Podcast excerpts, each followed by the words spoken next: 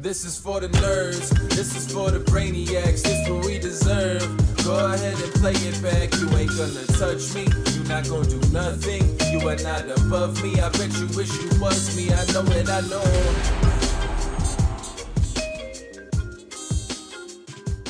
What is poppin', everybody? And welcome back to another special episode of the Only Friends podcast. Well, you know, it's me and my only friends, which includes, but is not limited to, Tortu. I think I got rid of it. Ah, I got rid of it. I You saw know my one of boys them. in Uh, the Oh my waiting, god, been flapping, waiting flapping three that weeks fucking for bingo this. wing for everybody to see. Bingo wins. no, yeah, I, I saw one of the Look at uh, that. one of the halves of the I of did the upper body maracas. today. X baby.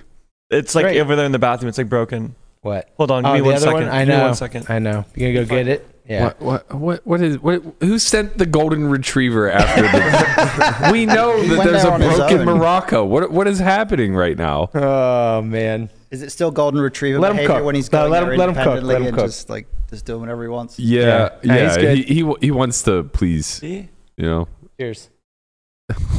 Turtle power. Go Turtles home, in a man. half shell. Turtle What- power. what is happening? Hunt, it's good to have you. Hello. It's nice to have an adult on the set. Yeah, I appreciate that. good to Listen, be man. here. Just because you lost your childlike sense of wonder doesn't mean we all have to. Wow. yeah. Oh, shots fired. I mean, he's not wrong. People Yeah. called you miserable. He's not miserable. He's just decaying. Decaying. We're all decaying, buddy. I hate to break it to you. That's true, but you're just decaying at a faster rate. You know, your half life is uh, shorter. Uh, yeah, yeah. That's how age works. You're you're, you're very observant, young man. I'm happy for you and your youthful exuberance that will But then you also didn't sound die. very happy when uh, I found this little. Well, because you didn't find it. It just hasn't been thrown away yet. I found it. I will say I've always been surprised with You- how much I get wrong who Conrad's going to throw it to. You would make a great puppy. Yo, they said on um I guess I think it was the pretty sure it was the Bills game I was watching and he said uh jo- Josh Allen's nickname used to be Tortuga because he was super slow, but then he got fast. Then he got fast. I don't How? know. I don't know. Apparently Is he was is that a slow, thing? He and is then they called him Tortuga, and now he's running all over the place. Spite is a powerful motivator. yeah. That's- I feel that's like true. it's more likely that he was just people called him it ironically, right? Like because he's fast, so you call him, you name him after Yeah. something slow. you would think. Well, that's what we do with Lamanna. Mhm. You know, it, it's it's the ironic nickname. And this Right. man comes out of the gates blazing. yeah, right. this guy's got a, a Mhm. very very good sixty meter sprint right. time. I'm Yeah, you know how many times I'll times tell you what to do when you miss the flop, but that's later on. Right. You know how many times he's been all in with aces in the first level of a tournament? probably more, more probably ended badly for the, uh, the for the opponents in those cases. Mhm. Yeah. I mean, it yeah, just they reminds folded. me, they uh, lost the hand. It reminds me of that guy in the main lot this year that like just got infinite in with kings and just got like stacked hand one. Got Mhm. wrecked. Yeah. Just I hand one do of the that. 10k main. Just I'm I'm starting to come around with it doesn't matter. If you have kings, roll with it, baby. Mm. I, I don't know, man. Stop. Sometimes, get some help. sometimes they just have You- aces. You have too much money right now, though. That's like that's what happens. Here's when- TMM. Whenever, No, I just see like who's winning the main. And it's just like, what are we gonna fold kings now? Like it's a nine day event. I get had it. 300 big blinds. Yeah, I get it. I get it. I, I mean, don't I, know, I know you're used to having a thousand big blinds, but Look- for a lot of us, 300 big blinds is a lot. I, I Mhm. gotta tell you, the way that I Infinite. see 300 big blinds going in in cash. Honestly, you know what they should do? They should just put the seven deuce game on in the main event. I would love it would change everything. I would love seven deuce tournaments, like straddle tournaments, any kind of new weird tournaments you can make What- up. I mean, uh, I think you should be able to run it twice. But that's just me. I think actually that's running the it twice. kind of tournament. it lasts for seven. Well, I guess it would last for seven What- days. what normal- kind of- one day tournament would turn into a seven day tournament? if you did a seven deuce bounty in an MTT, what kind of uh, incentive could you could you give? Big blind ante from or big blind from everyone. yeah, I think a big blind. Could you imagine if that's how you busted the tournament? You were down to one big blind, and somebody won seven deuce, and you had to toss them your last. It's actually pretty dope. That's, honestly, that would be really fun. That would be fun. I would like that. I mean, it's a it's a huge price, right? You win if you're Yeah. playing eight handed. You, you win Whoa. eight bit. You win Yeah. seven bigs. That's what I'm trying to work out in my head because gaining chips is worth less than losing, and you you're forced to play a negative EV hand. In some situations, it's worth gonna be worth more now, right? Because like there's some. Well, I- it would be interesting because like when you get short, seven deuce would get Really would good. get added to the rip range. Mm-hmm. Right. Yeah. So all the call off ranges would get super Oh, wide. that's so dirty. Mm-hmm. Like you just have 12 big blinds. You're just like, Yeah, you probably I can triple up here. yeah. But it's so nice when you get it through because now you instead of having 14 and a half bigs, you have 21 Yeah, and you a half literally bigs. doubled Like, without yeah, uh, without showdown. You, yeah. get, you get down to five bigs and get dealt seven deuce, and you're like free rolling. Imagine what the calling ranges would do now. Yeah, now exactly. the calling range is widened too. well, I wonder how much like- you would jam versus Well, sort of. They're only risking the one big blind, or additionally one big blind, right? So, yeah, calling ranges would have to adjust, right. but the risk premium would be higher for the caller than the Yeah, than right. the shover. Yeah.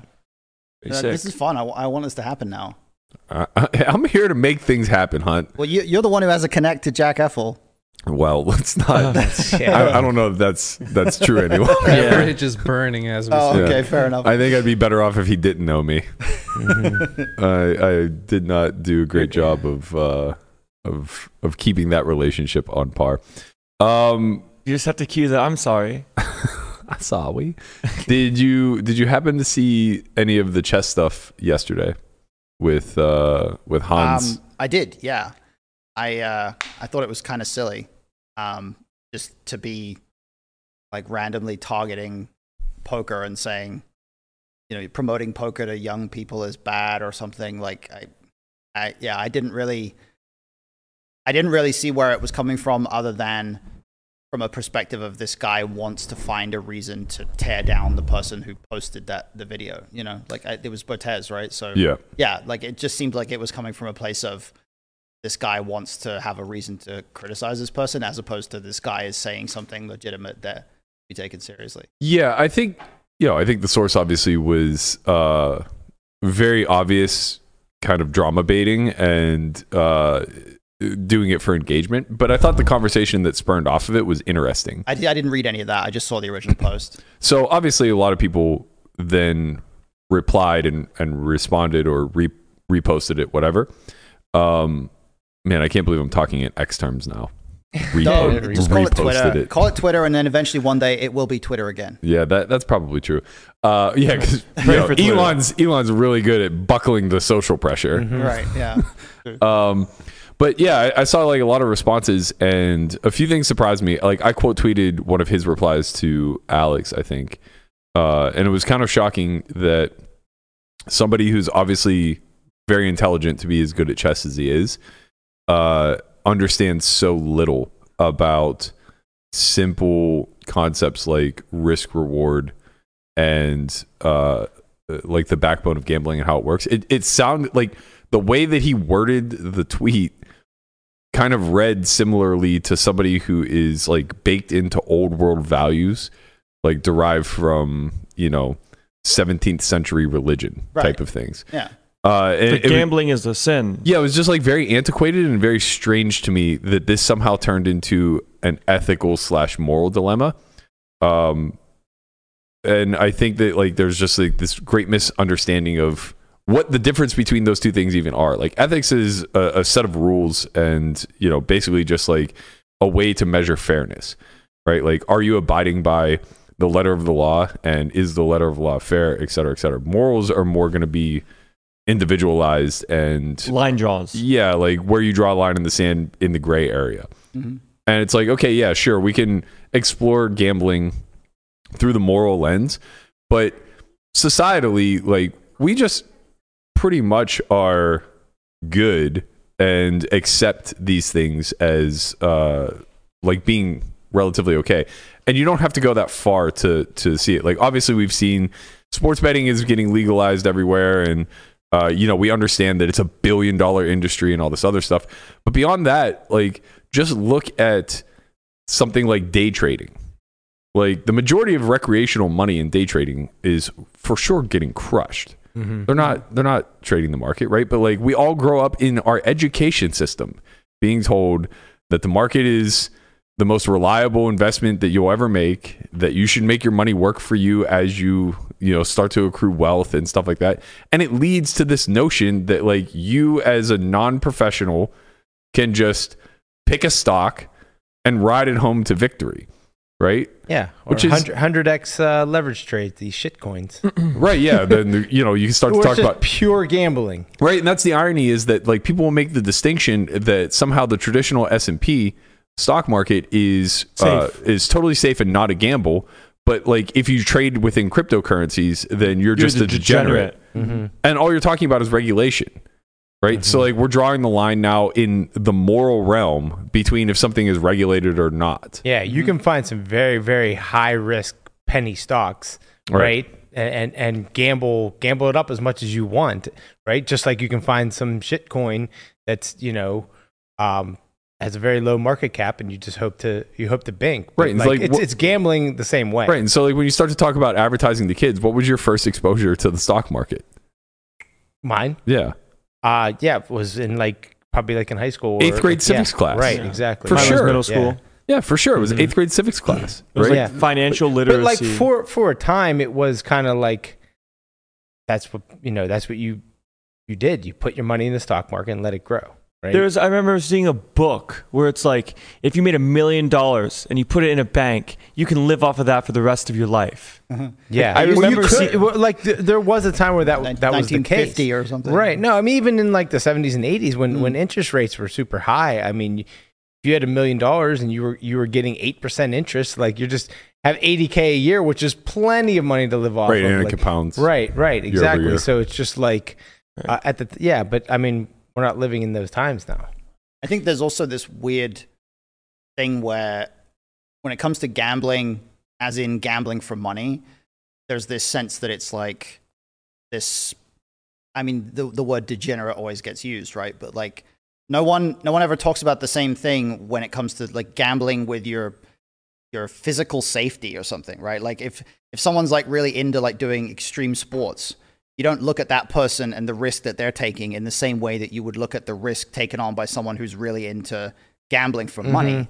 But gambling, gambling w- with something that can actually kill you is like more dangerous than gambling. yeah, I with think something Landon was trying to cost you a that couple point bucks, you yesterday. know? Right. Yeah, I think just in many instances in different forms of life, we're always gambling. It's just a matter of how you Mhm. view it. Every time you step into a car, you're, Yeah, you're, I- I think- taking a, an, an inherent risk. I think kind of the problem is the the the the term gamble has been so stigmatized Mhm. where it's like really all we're doing is we're we're creating a word that identifies when there is risk with variance attached. And that's going to be most things in life. So like this whole notion that it's immoral or unethical to uh you know in any capacity promote this type of stuff is really like trying to pull the wool over people's eyes. Uh, I, I think that you know at its true core, we're just looking at a situation where people are going to do whatever they want to do, and there's a hyper fixation on the outlier extreme cases where somebody goes from being a stable individual and runs themselves into ruin and becomes homeless because they had a gambling addiction. Like that's not the average use case. The average use case is certainly losing when they gamble. We can all agree with that. Yeah. However, they weed themselves out of the uh, uh, of the community before like true ruin is reached. And you can say like, "Oh, I can, I can name a hundred guys that are lurking around the poker room and looking for their next buy-in and yada yada yada and all this other stuff." It's like, sure, but they're not homeless. They're not dying. They're just living a life that you don't deem to be desirable. But that's true in almost all realms, right? Like Mhm. that same type of person is doing the same thing, working a nine to five and looking for, you know, uh, a little extra change to get cigarettes or to go get drunk. I hate I hate to bring it up, but it didn't. I really do hate to bring it up, but here we are. Uh, didn't Annie Duke write a book about like thinking in terms of Yeah. bets? Yeah. That's, her, like, that's her, kind that's of her the- whole thing now. She's like a, a pu- public speaker or something. It was about, so sharp. about risking. Mhm. Any competent poker player could have done it, She was first. and she was just first, and she's going to make eight figures off of it lifetime. regardless of the whole like epic poker league this that whatever like the idea of thinking about the decisions you make in terms of wits and wagers is an extremely important life skill to have Mhm. because most times when we do things we don't even think about it Yeah. At least not in like an actual. The first time I started thinking about stuff in that regard was like when you had me think about cost benefit analysis. Like genuinely think of like, okay, what are the pros? What are the cons? Most of the time, you just fucking do shit. You don't yeah, think course, about it. Of course. And and like the notion that it's going to spiral out of control and you're going to lose everything, quote unquote, um, it's it's more of an extreme take than the reality actually replicates. It's like the fear mongering. right. It's like if a million people are playing poker for real money, you're not going to see a hundred thousand of them. It's very unlikely that you'll see a hundred thousand of them run themselves into complete and utter ruin. Right. But you might see ten thousand of them do that. So now you're hyper fixated on one percent. Yeah, you're looking at the specific examples that fit your narrative. Sure. Mm-hmm. And and, and the other thing is like even even if there is 1% or whatever the percentage is that truly runs themselves into ruin, what's the likelihood that they stay in ruin? Right? Like how many of that that now subset are just in destitute for life?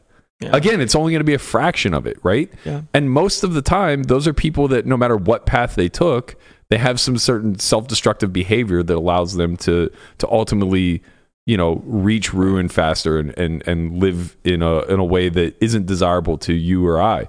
But the notion that like we need to protect the children from this to me seems so ridiculous. Like It's reductive. I was 4 when I saw my first alcohol commercial. What are we talking about? Mm-hmm. You know, it's like we we've we've made you're you're somehow going to like group What's up? yeah, like these commercials are geared towards kids, Right? Right, Yeah. the pop we used to culture. have candy cigarettes. Remember those gum Of course. Oh, cigarettes yeah, where you could yeah. actually Yeah, blow the cigars. like- yeah, yeah, yeah. Yeah, and if if we want to start talking about stuff that's dangerous for kids, like talk about the effect that technology has on people's brains and stuff. You know, like talk about the fact that kids' brains are actually different now than what they used to be because they use technology in different ways. Like, let's talk about some serious stuff instead of just stuff that's just pulled out of nowhere. Yeah, I, I just think it's like incredibly reductive and uh, bordering on silly to to somehow like go into the realm of or the shadow realm, if you will, of like uh, I love the, shadow realm. the the the nefarious activities that are available and somehow truly believe that like oh we're protecting the kids because we don't talk to them about games that they can bet on but meanwhile we're running like a bunch of you know alcohol commercials with girls with huge boobs and bikinis and you know cartoons and all this other stuff that like kids are naturally going to gravitate towards and mm-hmm. teens are naturally going to gravitate towards and then just be like oh but that's societally acceptable everybody gets drunk Right. Yeah. Exactly. there's also this weird thing where whatever you tell kids that they're not allowed to do or not allowed to have or not supposed to see, what they're going to seek out. Of course. Mm. And there's never going to be some future world in which kids just change and Right. they stop seeking that stuff out. So the more you start to put things in this category of like, this is not for kids, this is not for kids, that's not for kids, those become the things that kids want. So there has to be an equilibrium eventually where like you have some of those things to try to reduce the exposure of kids to those things. But you also eventually have to say, well, at some point, like we're actually attracting kids towards this thing and causing them to seek it out more by telling them it's off limits, you know? Yeah, uh, the world at large is a scary place, and like generally, uh, being the protective one who shelters everybody is not the effective way of preventing them from the from what ails them in society. Right? It's it's educating them on it. It's if they see a commercial for uh, you know BetMGM and sports betting. You educate them on like what the actual true odds are. Like that's a that's an opportunity to have them think probabilistically. and you tell your wife that you're going to do it. yes, yeah. you do. uh, as we we uh, determined from yesterday's "Am I the Asshole?"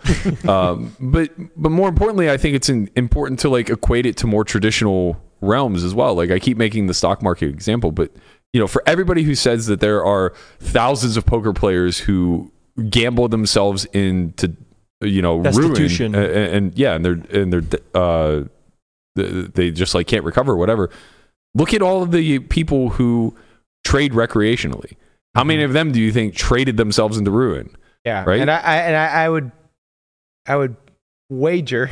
I would like to bet on this. I would like to that, bet on, yeah. that uh, poker players in general are, are much better investors than in, in when it comes to like tr- tradi- traditional finance than than just your average person. Yeah, they maybe. understand the the risk. They understand. I th- I mean, Well, maybe, but the, Yeah. the the point I'm trying to make is that nobody is saying that the stock market is uh, nobody's demonizing the stock market. Correct. No, and right, saying that there are not. hundreds of thousands of people who course ruin not. themselves year Right. over year. right. Yeah. And I would think that the crossover of like the percentage of people who trade recreationally to the percentage of people who play poker recreationally that reach ruin is probably pretty close to the It's same. like the angel. Let's like angels and demons, where people use gambling as like slot machine negative EV stuff with fixed negative ROI. Right. And you look at a stock market like positive ROI. Like year over year, you're gonna you're gonna get some money back and you're gonna make money. But if you do this, you're going to crash and burn and become the worst version of yourself you can ever imagine.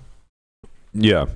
I don't know why it reminds me of this, but uh, do you remember the Saved by the Bell episode where Jesse gets addicted to caffeine pills? And she like starts breaking down like I, I I think I do. Yeah, but so. Well, it, I it- don't for it- sure. It just reminds me of that that scene because it was so overly dramatized so, yeah, to hammer the point home of like how dangerous drugs are. right. Right. And And in this instance, drugs were over the counter caffeine pills. Yeah. You know, so it's like the most benign version of of what drugs could possibly be. because they couldn't feature an actual drug in an episode. I would assume. Well, no, had they they, like they did an episode pills. on marijuana Oh, they, also. oh, they actually did. Okay. um, well, caffeine is stand like standard now, right? And like no one really thinks, oh, if you take call it too much caffeine, Well, if you're you going to become it, a demon. it, it was more using that as the vehicle to represent addiction, Mm-hmm. right? So it was a 30 minute episode of her spiraling out of control and starting with like, oh, I take these to study a little bit, you know what I mean? Like the way we view Adderall now. Right. And then like each scene, she would progressively get worse and worse and more like demonic. So she was and- a full blown heroin. yeah, addict. and like she's just screaming at people, Yeah. you know, and she's like off her rocker and needs Yeah. her pills. right. And you know, we're talking about like caffeine. All it's gonna do is keep you awake. It's not gonna make you yeah. fucking yell at people. Right, right. So it's just like it, it's this overly dramatized movie scene of what the dark Yeah. corners of the world can be if Mm-hmm. you take them to the extremes. But the people that take things to the extremes are a very low percentage of society always. And It's like, yeah, it sucks if that's your kid. yeah, they're gonna stay like that's always gonna be the case in some regards. You know, the people that have the hyper uh, addictive esque, they're gonna find something to be addicted to. Right. You know, like uh, in my case, like I I think prior, and I don't think it ever call it fully goes away, but it, when it comes to curbing your addictive personality esque, I played poker for two straight years and didn't leave my room. Yeah. Like, Kids those- do that all the time with video games too. Yeah, Mhm. I, I did that in high school. Like I played Right. video games my entire high school career, and then um, found poker. Where now it's like, yes, I had. I understand now. I have these addictive parts about me, but it's like, okay, how do I actually control them versus taking it all the way to the other way? But I'm not call it the normal case of the someone that doesn't end up grow, like growing out of it.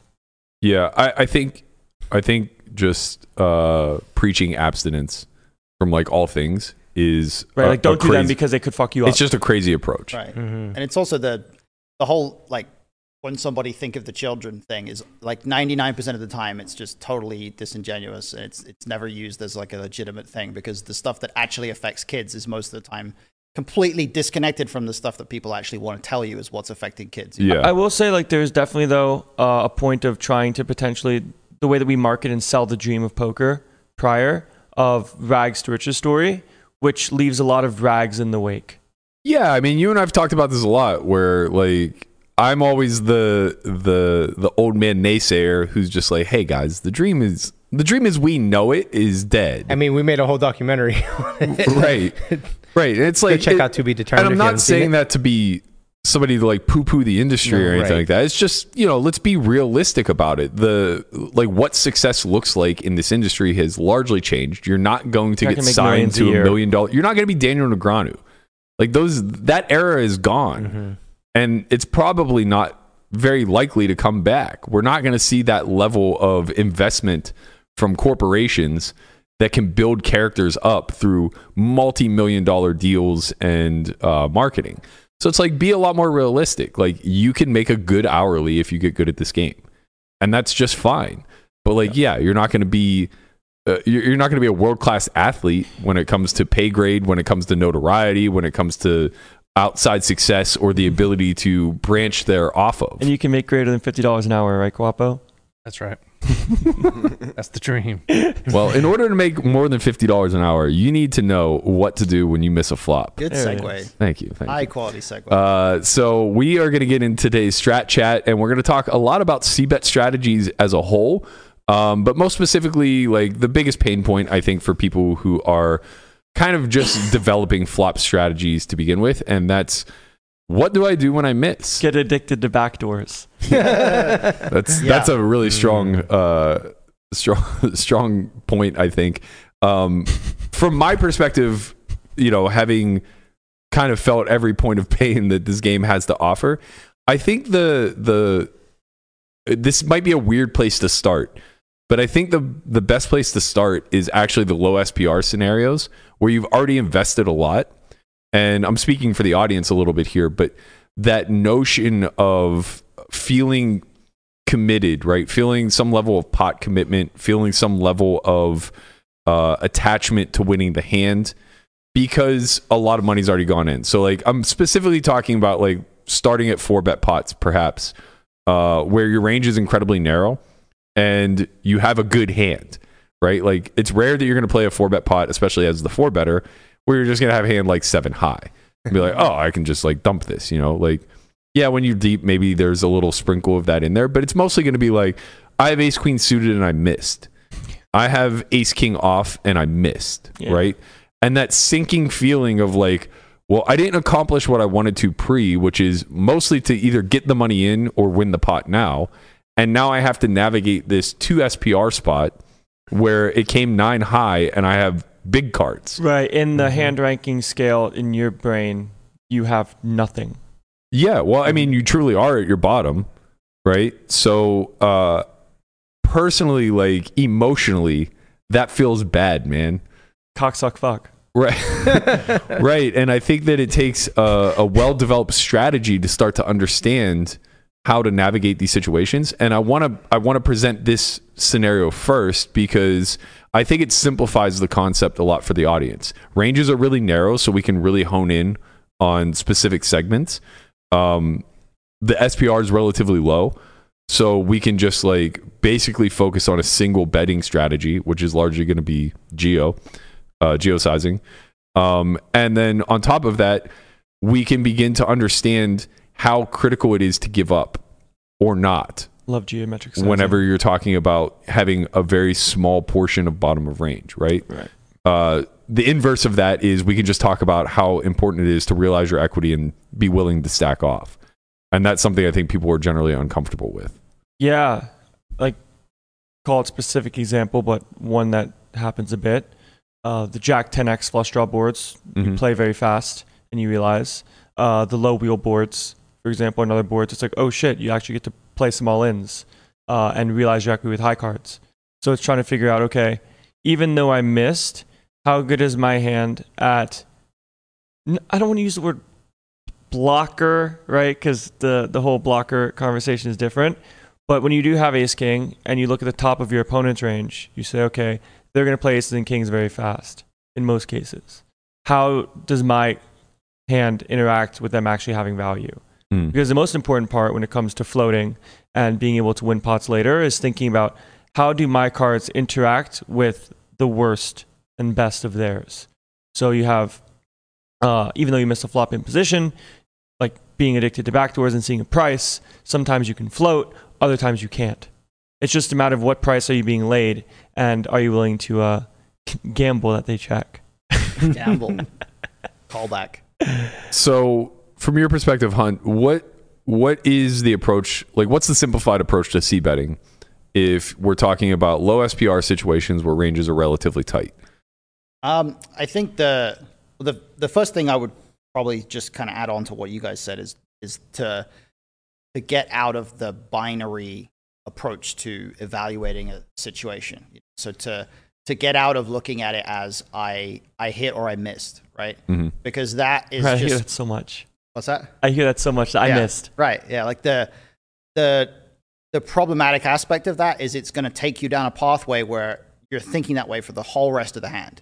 You're thinking about like ace king, like, oh, I missed, therefore this is a bluff, therefore I'm going to just try to brute force my way into bluffing this off for three streets. Or, you know, if you have, if you didn't quote unquote miss, like you make a pair, now you're going to convince yourself that, well, now this is a hand that I have to play like value. But the, the reality is everything is, is on a spectrum and, and not everything is just easily value or easily bluff on the flop, especially. So I think that particularly at the low SPR spots where everything's going to be getting a good price, is you have to start teaching yourself to visualize, or not necessarily even visualize, but to see the game as equity, to see the game as a spectrum of equity, to understand, let's say, when you do have ace king on some low card board, even in a four bet pot, it's pretty likely that most of the time you have six outs, which means that you have probably at least 24, 25% equity there. Plus, sometimes you have the best hand already. So your equity is probably in the 25 to 30% region, possibly even more than that, depending on exactly what your opponent's range looks like. But to, to just understand that and to even be able to immediately on even if you get your equity wrong, like the difference between saying I probably have like 30% equity versus I missed is huge in terms of how it affects the way you're going to think about the hand going forward. Especially when it comes to playing into bias, where someone will be like, okay, I missed with ace king. I'm checking down. I'm not trying to win this hand anymore. Right. And then you're looking at the game through a hand versus I don't even know or care what my opponent has versus a broad scoped range versus range. Mm-hmm. Where even if you miss a flop with call it you four bet ace queen and the board comes king high, in the normal mind, it's like I missed with ace queen. I bl- I tried bluffing to win preflop. It didn't work. Versus oh, this is really great for my range and not great for them. I can play range bet and not worry about my specific hand. So now you're looking at it from a range versus range analysis, and then you can come up with global strategies to still try to win hands and um, play a range and hands within it more effectively, even when you miss. I think I think from a training perspective, the the most productive thing that someone can do to get themselves out of that binary mindset is to to practice not focusing in on your hole cards. So like if you have if you're someone who likes reviewing hands, for example, uh, review somebody else's hand and and no, don't allow yourself to know what they actually had. Like find a hand in your poker tracker database or something and like erase your hole cards so you can't see your hole cards and then force yourself to think through the spot think about what your range looks like what your strategy looks like and take yourself away from being able to think about your hole cards. Because the more you think about your individual hole cards the further away you're going to get from a strategy that's actually well rounded and you're you're just going to be thinking about like how do I win this pot right now? How do I do something right now that's going to increase my chances of of a good outcome? Funny enough, I feel like that happens a lot in poker when it comes to trying to win hands. Is the true sense like a gamble aspect is looking at your hand and saying, "What could I have done differently to get the result that I want?" mm-hmm. Whereas sometimes you four bet a hand that's a pure four bet, you get bad card, bad board for range, and you check fold because that's like the fiscally, mm-hmm. strategically responsible thing to do. Mm-hmm. But then you say, oh, I could have aces and he can't. I'm going to rifle it off. And it's like, whoa, this is mm-hmm. actually the the issue versus seeing the game as a whole. Yeah, in the so, strategy it- sense. It's so common in tournaments too. Like I, I, I can't tell you how many times I've had people, like a student, text me a hand where it's like, I busted the tournament on this hand. Could I have done something differently? Right? It's like the standard thing. Just preservation. Yeah, and it- it's uh, it'll it'll get to the point where it's like I had kings. Can I ever get away from it? And I'm just like, just spend your time on something more valuable because rewriting history in that way, trying to like find a way that I could have gotten away from it, is just attaching to what actually happened and trying to think of something that can stop it from happening to you again. Yeah, it's just the negative feedback loop of poker where we all kind of want to make ourselves feel good and mm-hmm. say, how can I play every spot perfect? Right. How can I? And by but perfect isn't from a strategy sense. Perfect is from a personal result sense. Yeah. Because everyone that's trying to play a hand, in most cases, tries to win the hand. Right. Mm-hmm. But sometimes winning the hand is just check folding. Right. And mm-hmm. you're trying to like when you're doing this, when you're looking back at a hand that you've lost and trying to rewrite it, you're trying to protect yourself from how it felt to lose that hand. What you're actually doing is you're looking at I busted this tournament with kings. It sucked. and I don't want that to happen again. How can I try to find some way of playing differently so that that doesn't happen? But if you're trying to protect yourself from that outcome, you're going to lead yourself further and further away from making the right decisions because those outcomes of I had kings and I got it in against aces and busted, like that's just supposed to happen. Like you, there's no world in which you can be a winning poker player and protect yourself from from getting it in bad and, and sometimes just, just losing. I, I think I think an issue that most people suffer from is that bleeds off, like that that concept of risk management, if you will, or attempting to lose the minimum. It bleeds into the strategy aspect of when you are not at top of range, right? So like if you're already thinking about that way when you're at top of range, of how could I prevent coolers from happening? What if he Uh, a set? yeah, that type of stuff, then it really bleeds into, well, I missed, uh, therefore I have no equity, right? Like, I Mhm. think that there's a conflation between uh, what your equity is and missing, right? This notion that, Mhm. like, oh, I have ace king high on a seven high board and a four bet pot, uh, I can't win because I have zero equity now is very, very incorrect. Yeah. And it really comes as a lack of understanding what the rest of your range looks like, right? If you're in a four bet scenario and you know that your range is kings, aces, ace king, and then like maybe some ace five suited as bluffs, what you'd recognize is that on these seven high textures, you're at a pretty big advantage. Your opponent's unlikely to have aces and kings in range. Um, and you know, even though when you have ace five and ace king, you're relatively at bottom, you have such a, a big equity advantage throughout all the combinations of hands that have seen this flop that you just get to bet freely because there's nothing your opposition can really do outside of just call you down. And that's really the nature of the game. Whenever you find yourself in these tight range spots where you have advantage, you're the uncapped range, and your entire mission is to just make it uncomfortable for your opponent's capped range to call, call, call. Yep. There's off like just in any game, there's offense, defense. You know, and when you have the uncapped range, you're playing offense. When you have the capped range, you're playing defense. Right. And I think people misunderstand that offense is making money by having value hands.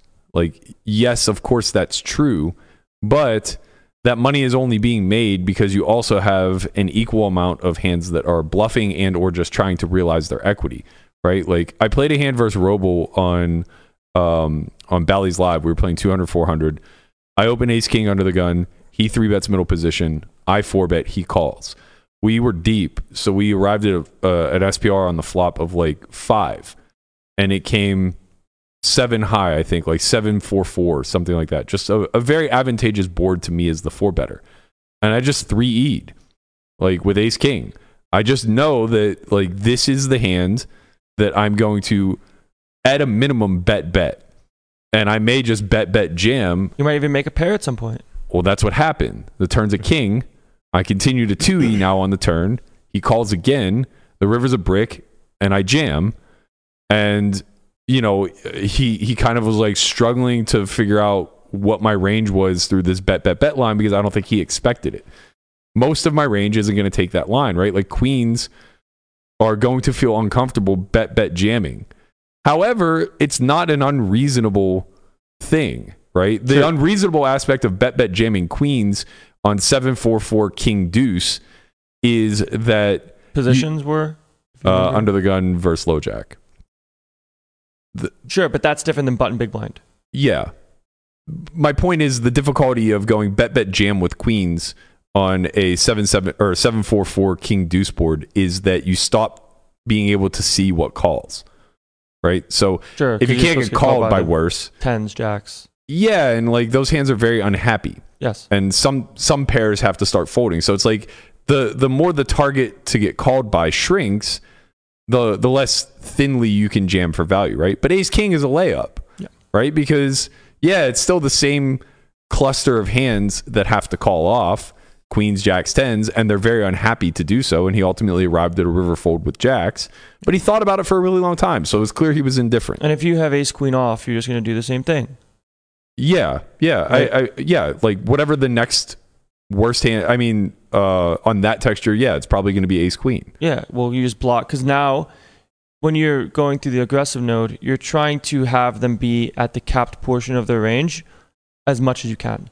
Right? So you have ace queen with good suits. You block king queen suited. You block the ace king trap that he's going to have if he's not going to pile it on you. Low jack Correct. versus uh, Yeah, we're way gun. too deep for it to be all in. Exactly. So now you're worried about okay, how can I make it more likely he has jacks, tens, nines, eights? And sometimes if he's playing good poker, which he does, he's going to have a four in his hand for trips, like the four five suited. He'll have like an ace four Sure, suited. sure. And like if that's the case, that's okay. Yeah, yeah, yeah. right. Like, I would never, I would never like replay this hand, and where I get snapped on the river and he shows me aces. I'd be like, oh, I'm such an idiot. I should have just check folded the flop. Yeah. It's like, Or like No, he has a shouldn't. four, and you think to yourself like, why would I do that? I I know you're only calling with trips there. right, right, And it's right. like you have no idea. it's just very insulting to your Yeah. opposition in both ways. Like, disrespectful. Well, it's disrespectful in both ways in the sense that um, versus good players, it's disrespecting that they could ever call you with appropriate bluff catchers. And then against bad players, it's disrespectful that they could ever make like a hero call with fucking ace high or pocket eights or pocket nines, something like that, Mm-hmm. which happens all the time. Right. Or like in some regard, having uh, ace king for Robl in the turns of queen is kind of better than jacks, right? Because now he's blocking your top end polar range. So now you're worried about okay, I actually have a hand that even though it's nothing and missed, does very good at making sure you missed more likely than not. Yeah. Yeah, I think that that's fair. And, you know, again, like he's only even considering jacks on the end because he knows I'm capable of having bluffs. Yeah. So if I'm not willing to rifle it off here with ace queen, then jacks becomes a very easy fold. It's trivial. Yeah. I just have aces and kings and ace king, and that's it. It's just the action reaction game, right? Because at some point, in theory, if you know they're folding jacks and tens too much, you start over bluffing. Right. And if they call too much, you start under bluffing. So now you have to kind of figure out, okay, where do I think my opponent is on the line of good? And you saying, oh, I think he's, you think Andrew Robl is going to fold too much is just the most disrespectful thing in the world. Yeah. Yeah. I mean, that's, I'm just going to play good. yeah. And I just- expect you to play good. Right. You just have to. So I think that like when we're talking about like what do you do when you miss the flop, it's well you have a plan, right? And and the plan is derived from what your range would want to do. So on certain boards when you miss, your entire range is going to want to not give up but check, right? Right? Play check raises, defend. The, the, there's a difference between giving up and checking as well, right? Like some hands will be give ups, but it's unlikely to be really strong hands that didn't connect, right? Like oftentimes ace king can see a turn even through the check call line Right. on a 7-4-3 board. Yeah, and in most cases too, the bet size that you're going to theoretically face from your opponent is one that they want to keep you in with those hands because they don't want to reduce your range so much to only needing to continue with your protects. Mm. Or let's say you have the low board and you have a range check. Where there's some four bet pots where that's going to be the case. Now, if they go too big, they're saying, okay, you can fold everything that's not really good hands. And when you have really good hands, you're going to make money. And then when you have nothing, uh, you're going to fold and I'm going to win. And that, for an in position player, is what they're trying to accomplish when you're looking at the game of, I want to win this hand now. There's so much money Right, invested. You get everything that that's worse to fold, and everything that's better to continue. Right, it's just a re- it's a reverse value to bet. be in. Yeah. And so most of the time when you see bet sizes from in position, you're going to see small bets to make you continue wider. So now you have you have to float the ace king because if you don't, you're giving up and folding away too much equity. And that's why you see a lot of times in position, you're going to play smaller uh, stab sizes facing uh, checks. Right. And sure, sometimes in poker there's different like called higher SPR spots, and you always have to figure out how can my range get in all of the money, yes or no. And if the answer is yes, you figure out how to do it in an appropriate sizing scheme. Where you're playing a four bet pot with a small SPR, it's not that hard to be all in. Yeah. You can always just check down to river and then two X pot it. Yeah. In Yeah, a a single lot X pot, ways- you can't check down and go 30X pot. Right, right. I mean, you could. You could, but you probably put a C bet in somewhere along the way. Yeah. And you go 15x on the river. Yeah, unless you go uh, like Ace King on like the Queen Jack X River 10 all in. I I'm curious. I'm curious what the tortoise does when he finds himself What out of position do? with king queen high on a Oh, I eight played high a- board. I played a hand. Um, this is a little. I mean, I guess it's a little slightly. What about in King different. Queen But, High? Uh, guy raised under the gun. We're playing one two, and he makes it twelve. Um, and I didn't play with him a lot, not a lot, but he seemed to be a more of the active player sure, compared to the pool. sure. Okay. Um, so he's opening a lot. He's opening relatively big. Hmm. Uh, he makes it 12, one caller, Around to me in this big blind, I have uh, ace king off. hmm Um, I like the three bet, which I think I can flat there a lot. Nah, No, okay, good. way Not too much money in the against middle. a That's six- okay. That's what I th- Against okay. a six X and a call, especially in a one. All right, cool. Because that's that's what I was thinking. Yeah, You should So have that, that was me going no back. I'm flats like, maybe I should just flatten this. Okay. Yeah, No, right. Honestly, you could be all in. Yeah. Yeah. For we like, don't even what is know it, how deep he 200, 300? he all in. Um, I made it 52. Uh, we're 300 effective. hmm Um, so 150 big blinds effective. And uh, he calls, and the other guy folds. Okay. There's like 120 in the middle. I have 200 back. Yeah, so it's even less than a four bet pot, SPR wise. Um, yeah. Flop comes queen. Let's see. Uh, queen, jack, deuce, queen, deuce of hearts. And I have ace, king, ace of hearts, king of clubs. Okay. So I have gut shot, backdoor. Yep. Uh, I go third pot. Um, he calls, and my plan was to jam a lot of hearts. Um, jam, pro- I'll- probably jam a ten. I mean, at that point, I'm like, um, yeah, it's like one SPR on. going Yeah, I think the turn. problem is when you go third pot, you don't have turn jams. Yeah, Mm, maybe not. Depends. Because, like, uh, normally when you turn jam here, it's going to be a very small percentage of your range that needs to uh, jam for protection. Right. Like, you have aces, no heart, you're going to be all in. Yeah. If he has a flush, he has a flush. yeah, yeah, yeah, Yeah. yeah, agreed. But So- I, I think I think the cleaner way of of going about this is half potting flop and then just jamming turn. On all of them, Well, on a lot of them, like on bricks and on cards that you approve on. Just basically going to E flop. Yeah, Yeah. Mm, yeah, yeah. Okay, it's like half pot, half pot. Yeah, I mean, you- you're just so high up in your equity Yeah. distribution, and you're like, you're not gonna. If you have ace five suited here, you're not gonna be able to run this line, All right, it felt right? like so ace king's kind of the bluff. It felt like a like oh well this is just a, a small bet, but Well, But, I mean, you're targeting the yeah. middle pairs with a small bet, Yeah, which that's- does very well. That's kind of what I was thinking. Like, That's true. I, I think I like He might just have going threes. really small there. I think You- I like going like twenty percent, fifty.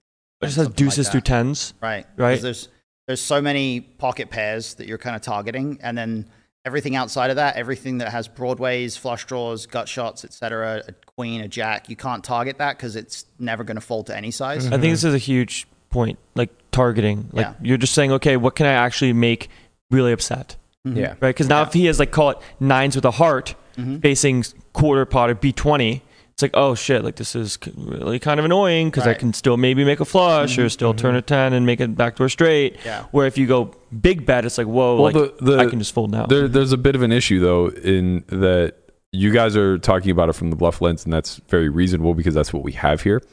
Um, but we would then, by proxy of they're not going to fold a queen, they're not going to fold a jack, choose a different line with our value to ensure that we were all in. I Well, no, I it's think okay. we're, we're just looking at the we're just looking at it, or I'm looking at it from the perspective of doing that with value as well. I'm just I'm not I'm not saying I would do something different when I have kings. Yeah, I'm here. just saying. I, I think it's harder to be all in.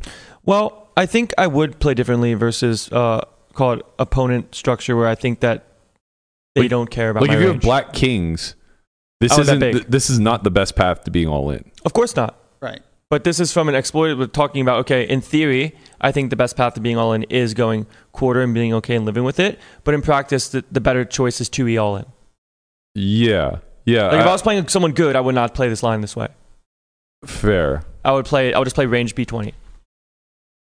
Yeah, I play like call it smaller stakes live. Say okay, I don't think he's gonna fold the queen. I don't think he's gonna fold the jack, and he's gonna fold those pairs anyways. If I b twenty, it makes more sense to go big hand, big bet because my need, my hand needs more protection and value. Yeah, I mean, from from the when I was mentioned targeting, I was talking about targeting for indifference, not targeting for folds. Like because the mm-hmm. Right. like like Landon said, the the nines with a heart or whatever.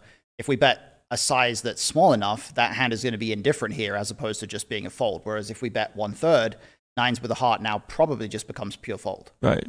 You're Yeah. allowing your opponents to make money with their decisions if they can find the correct ones. And if we lead them into folding where they want to fold anyways when they miss, the way we make money from that is forcing them to continue versus the price you lay instead of giving them the outs to fold. Right.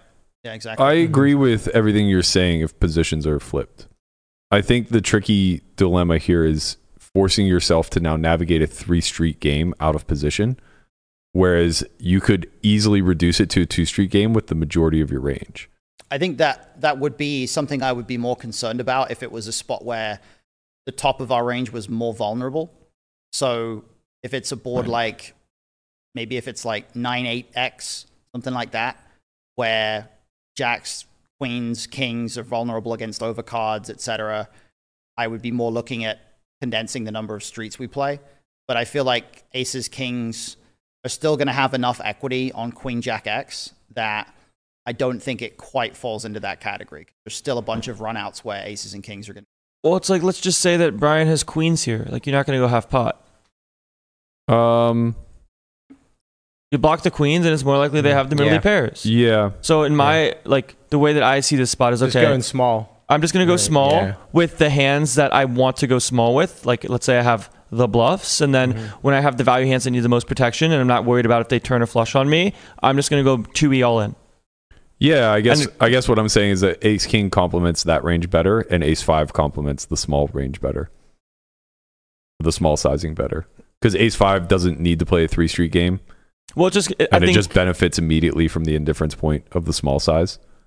right. I think Like a- you should still have something that is nothing in in your bigger sizing. you should, but you don't have to. Yeah, I mean, I don't know. Like Yeah, you're you're we- skipping a lot of steps We here. flipped around. Like now you're talking theoretically and he's talking exploitatively. Well, Like, because I, I think like it's important to not skip the steps, right? Like if we're if we're getting if we're being presented with a blank question of like I missed, I don't know what to do. The notion that like we should just skip the exploits is fucking insane. Sure. I also think that playing two sizes is insane. Yeah, I, I can agree with that. And So I- I would play one size of range bet b20. yeah, I would do the opposite. You would ch- play checks and I play would- I would play checks in half. Yeah. Jackson. yeah, I wouldn't do that. Yeah. Like I'm just trying to target indifference from the pairs. Yeah. But it depends on how much you're bluff. It depends on how much you're squeezing ace five in the first place. Yeah, I mean, for those sizes, you should be pretty aggressive out of the big blind. I think. it, yeah, it all gets really weird when you're 300 deep and the open is 6x because like Yeah. you you probably can't just rip pre-flop with a lot of hands. You- like gets very strange. You should Mhm. be, and I think practically. I mean, as we've, I'm sure you've seen, you've never seen somebody jam 300 over raise call Yeah.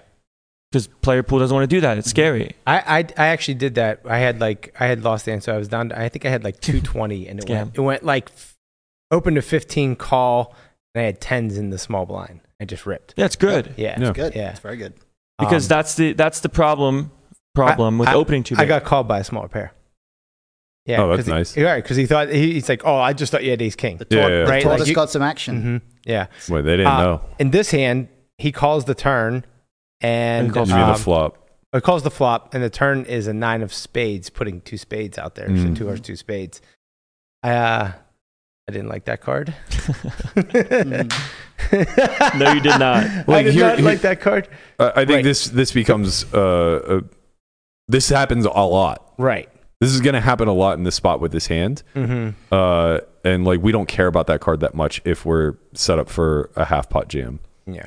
Okay. So but that, anyway, uh, that that's not necessarily advocating for my strategy right, more. right. But It's just yeah. now you have a much tougher decision at one SPR. Right, right, exactly. So I, I, I, mean, I don't think we care about that yeah. card that much, one way or the other. I feel like it just doesn't doesn't do much other than you know we we we blocked King Ten already, but King Ten might have jammed the flop. Like Yeah. 10, 10 9 might have jammed the flop. Like it, it doesn't. maybe. I mean, yeah, we're I- playing one yeah, three in a yeah. three bet pot. I don't think you're getting jammed on very right. uh, often. yeah, it's unlikely I would get Yeah, jammed guess on so. there. I don't think. Um, Queen Jack would jam the flop. yeah, Queen Jack would jam. The hands that aren't supposed to jam the flop are the ones that jam. Mhm. Yeah. Yeah, that's true. Right. I feel. I guess. I guess. I just feel like it gives villain a lot of one pair and doesn't. Do I think much so too, but I think One it makes pair- us one pair a lot more Mhm. inelastic. Right. I think if equity goes up, true. I mean, like I am, I unblock all the spades, and like Yeah. he, he might now have like turn like a pair and a flush draw. Yeah, you can almost like vet, right. Well, I don't want to say so far as value jam because Mhm. you just get called by combo draws Yeah. and pair Well, it's- plus it's- draws. It's, but funny because so I check. yeah, Uh, he checks back. that's nice. Right. I'm like, oh, nice. River's an eight. Mm. which- One liner. Yeah. Yeah. one liner now. I check again. Yeah. He checks back, and he has ace eight off. Mm. Uh, Yeah. So I like, think I would. I think I would bluff river. yeah, I would definitely bluff river. It's your bottom I, of I range. just don't have any tens, do I? have tens, pocket tens. Well, that's why you have to have ace ten suited. Well, you also Yeah. you also are not you're not duty bound to bet big on the river. Like you can bluff For like for third. Yeah, you can bluff small. You can bluff for a size that you would go with I don't know, a top two that was trying to check jam. So the just bet or like something. 70. How much is in the pot? There's like 200 in the pot. I have 200 behind. Yeah, you could bet 55. Yeah. All, all you need is for him to fold any one pair hand. Right. And if he does that, it's a it, the bluff is printing. Right. Like if he folds ace jack, printing. If he folds Yeah. king nine, printing. Like you don't need to Mm-hmm. do anything other than get him to fold a small amount of hands for a Yeah. pretty cheap price when you have ace king there. If you jam, like yeah, he might have a tough decision with some hands that don't have a 10, but he's snapping with every 10, obviously. And you're uh you're not there's not even really that many hands that are folding to a jam that would not fold to the to the small bet. Mm-hmm. So you know when you when you bet small and he has two pair or something, then you know, it's it's whatever. Like you just lose. But when you bet small and he has like king jack and he's like, oh, I can't I, even against quarter pot, I can't call, and he folds, and you pick up the pot for that price. Like that's an amazing result. Honestly, sure. the way that a lot of money is going to be made in spots like these is p- being predatory on the binary mindset of Mhm. I win or I lose. Yeah. Mhm. Where if you jam, if they have a 10, easy. And sure, sometimes you might get some weird two pair to fold. Mhm. But most of the time, like his two pair is going to bet the turn. So he's got one pair. Mhm. And you don't get bluff jammed on. Yeah. Right? If, Part of blocking is like he's supposed to take a king Yeah. nine suited or some if shit. he just has a 10, I just lose quarter pot. Yeah. Yeah. Yeah. and that's huge, right? And then like let's say if you have the the ten in your hand, maybe you go bigger, right? Mhm. And you're just like, you know what? Like I know that I want to get like call it max value, like max value for my hand, and you're not going to be like imbalanced in a node. But at the same time, like we can't pretend that small stakes live is not Mhm. exploitable by nature in the pool. Right. And people, they, and they see that bet, like, and like, some people just like fifty dollars is a lot because it's just like Mhm. some people buying for two hundred, buying for hundred, Right. like it's like half the stack. And so they see like already as a big bet, even though it's a quarter pot bet, and they also see it as a quarter pot bet, and it looks like value. Right. It's right? like they it's, see it like both ways. You know what I mean? So like it, it, it can work in your favor in both Mhm. those ways. it's the relationship of uh, gain loss when it comes to seeing money as the vehicle. Yeah. Where it's like, oh shit, fifty dollars, that's food for the week. Or like that's like part of rent money. And it's like, oh shit, in the brain of someone that plays poker and looks at the odds and percentages, you're betting quarter pot. Mhm. You're getting a really good price to call. right. So it's like, okay, I'm not going to really make as much expected value through a jam because they're going to protect already all their value on the turn because it's double flush draw and it's scary, and I want to win now. Versus the I need to protect my range where if I do actually have some good hands, I do need to have some checkbacks. Mhm. So going for a block versus going for a jam from a bluff sense seems like it makes so much sense. Yeah, I just I also just find in in a very general sense, like the four flush and four straight boards when you're out of position, block sizes on rivers just do really really well because people aren't like they're they're not cognizant of how wide they need to defend when they're getting a really good price. So Mhm. like they can if they're if they're just as an example, like if they're if you bet quarter pot there, he's probably supposed to call with most of his one pair that interacts with the board in some way. Like he's Right. probably supposed to call like a queen, a jack, Mhm. something like that, because you're supposed to have a lot of bluffs. Right. But if he doesn't, then suddenly you you just absolutely print. And then the same goes for like four flush rivers. Like quite often, people are supposed to bluff catch one pair with no flush on a four flush river against a small size quite a lot. And if they don't, your bluffs just print. So Mhm. like s- small size bluffs out of position on rivers is something I do a ton of, particularly in tournaments, because you'd be surprised how much you get away with. And there's lots of spots where like if you just have seven high and you get king high to fold, that's a really yeah, good it's huge. outcome. Yeah, Yeah, I find I find the exact opposite happens uh, for me in my game Well, specifically. you play with uh, rich people. Tournament players are broke. yeah, that's fair. Uh, I I, mean, you're I get called wider than minimum defense in a lot of these spots, like where you know I'm bluffing five high on the end for third pot, just trying to get like jack high or king high to fold, Mhm. and Yeah. there are no pairs like just snap. And Wow. maybe in your situation, uh, the player pool you're playing against is has been trained to call these small bets. Mm-hmm. Like when Yeah. you maybe in especially Brian's- against Well, they're their just opponent, they're just very Right. they're just very binary in their thinking Mhm. of like uh, small bet equals weak hand, R- big bet equals So like, yeah, on like, it, I was trying to think about like this hand and like, I'm like, do I want to play this hand this way? Because this pool, when I play the hand this way, they they don't obviously they don't think in terms of range, right? They think in terms of I put you on this hand, I put you on this hand, mm-hmm. and what they're going to do is they're going to put me on the most logical hand. And when I bet the flop small and then check the turn, You have ace gonna king. Yeah, I have ace king. Yeah. Mm-hmm. And the problem is, You have ace king. yeah, Right. right. So right. like, and the thing is, is, like, I don't know that you take that line with much else value outside of ace jack. yeah, right. Right. Like, literally only Mm-hmm. your ace jack probably takes this bet check line. That's why I think like simplifying the flop strategy works so much better. Like, if you have checks, they're they're on the flop. Right. Well, in my opinion, you're simplifying the flop strategy by always betting 20%. No, you you're you're. I'm saying simplifying the overall strategy. Yeah, you simplified the flop, but you complicated the turn and river tremendously. Mm-hmm. You have to have a complication at some point. There has to be a split somewhere. You don't You just think- get the range bet three times. No, you don't get the range bet three times. Right. So now it becomes very challenging for us to. Well, now if you check flop, you have to play maybe a check call node, maybe play a check raise node, right? But if you always range bet 20, you give yourself, uh, you don't give your, you, there's no decision for you anymore. yeah, I'm not arguing that it's simpler to range bet 20 on the flop. I'm arguing that it becomes very hard to navigate turns and rivers. Yeah. Because Where- now you have the exact same problem set on the turn where range bet is no longer available. So now you do have to check. So this whole notion that like we can truncate the tree to where we never have to have a check raise and check call strategy is nonsense. Because at some point on one of the streets, you're going to have to build that out. I, well, the way I see it is it's fundamentally uh, an issue when it comes to the overall three bet range as a whole. Because if your only three bet range is linear and you only have ace, king, queens plus, you're always going to have this problem set. No, he won't be that tight though. He won't Yeah, be. There's, I mean, he thought about flatting pre. yeah, I I mean, obviously, okay. No, I didn't. I did not think about flatting pre. You A- said it. after the In fact. hindsight. In hindsight, I did. In hindsight, I, I thought like maybe like I was like, can I flat pre here? When in the moment, I was like, this is just a pure three bet, like easy. yeah, Because I- it is I a mean- pure three right? bet. Yeah, yeah. I was. It was second guessing my. It was that.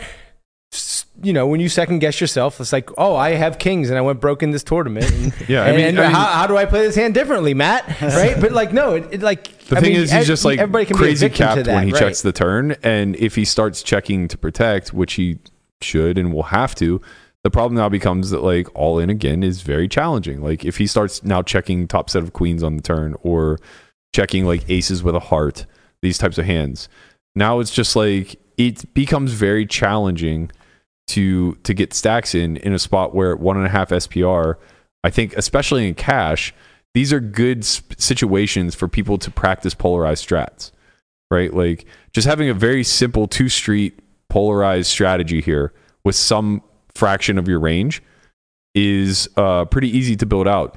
And the complement to that is also a two street strategy, right? Like when you start with a check, you're you're effectively still presenting a two street strat that can build off into three if it goes check check, if it goes check call that can now become a three street strategy because the, the, the pot size is going to be, or the SPR is going to be a little bit deeper. Okay, so what are you checking for value besides top set?